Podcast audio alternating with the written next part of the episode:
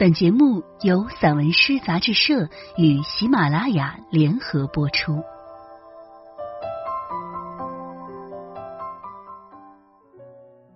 散文诗，一本可以听的杂志，纸本一样精彩哦。融媒体，阅无界。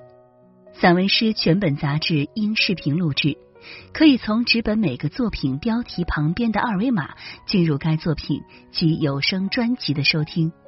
声音及纸本实现自如切换与共享，欢迎朋友们关注散文诗杂志社公众号，进入微店一次订阅，永生拥有。我是主播燕回。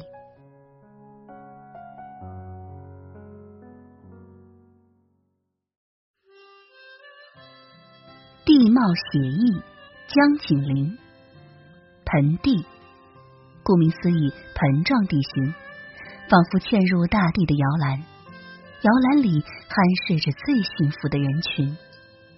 四周高山脉或其他山地隆起地带，中部低平原和丘陵，就像幸福，往往也面临最危险的挑战。盆地有完全型盆地和非完全型盆地之分，恰如人生，美满与缺失各行其事。波斯湾盆地、松辽盆地，一个个硕大的油桶，人们争相舀一舀，为扩张的工业止渴，为拥挤的世道润滑。盆地是工业的宠儿，恰如平原是农业的宠儿。盆地的孕育与形成惨烈无比，经过地壳运动，经过挤压和拉伸，大地经历过痛苦的分娩，一部分向下，一部分向上，这是最初的格局，也是最初的不平等。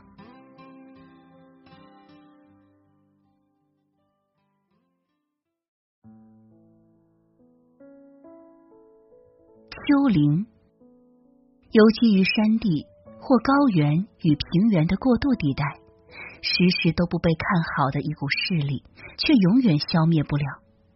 丘陵，大地的褶皱，被近视的我总看成一朵朵大花。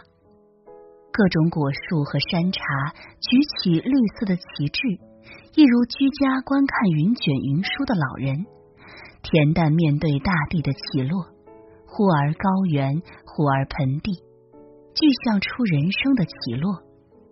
东南丘陵、江南丘陵、江淮丘陵、浙闽丘陵、两广丘陵、哈萨克丘陵，观看秋月与春风，如一位位智者在夹缝中夜孤舟，觅得一处桃花源。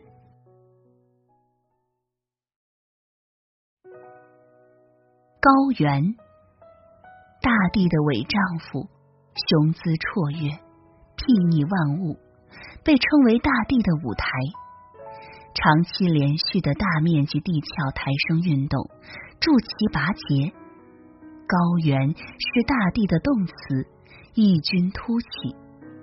南极高原、巴西高原、伊朗高原、青藏高原、南非高原、黄土高原、内蒙古高原、青藏高原、云贵高原，这么多的舞台，人间该有多少悲喜剧要上演？由远而近，从古至今，高原高处不胜寒，唯有身体力行之人，方能吟出哀鸣声之多艰。高原的雪是雪，是冰冷的平铺直叙，把时光的河和童话裹了一层又一层。童话往往在高原脚下，在暖炉融融的氛围里细读慢品。如果暂忘某个章节，风或夜色会适时提醒，推开窗。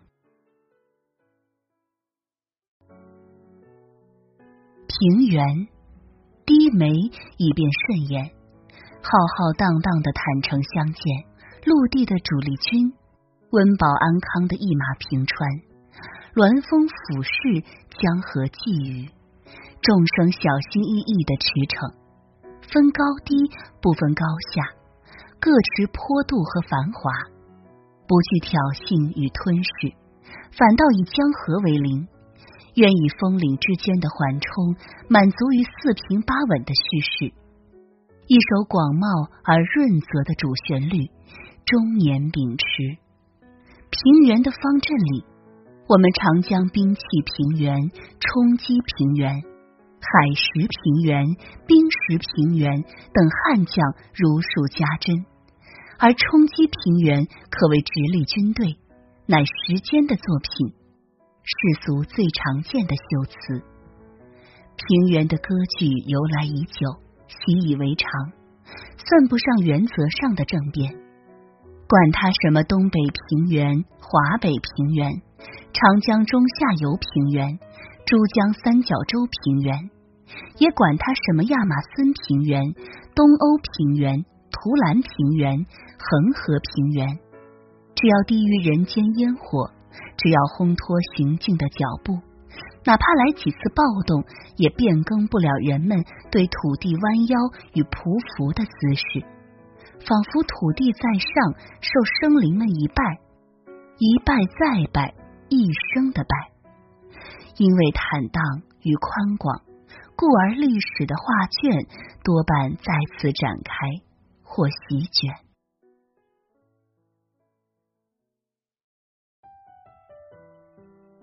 山地以较小的峰顶面积为度资，区别于高地，又以较大的高度为自尊，区别于丘陵。群山层叠是凝固的波澜，它们往往群居一起，形成大家族，自立为王。起伏大，坡度陡，沟谷深，多呈脉状分布，易守难攻，也使得素材取之不尽，用之迷心。一座山从上到下分为山顶、山脊、山坡和山路三个诸侯国。山顶是山的最高部分，形状有平顶、圆顶或尖顶，形而上把日月过滤到世间。山路最清明，是山的最下部，往往和平原或谷地相连，最关照民生，但两者之间时有明显的转折。山顶和山路之间的斜坡就是山坡，终年完成上传下达的使命。直行的、凹形的、凸形的和阶梯状的不一而足，有的彼此平行，绵延数千公里，有的相互重叠，犬牙交错，山里套山，山外有山，连绵不断。落后在山，前力在山，希望也在山。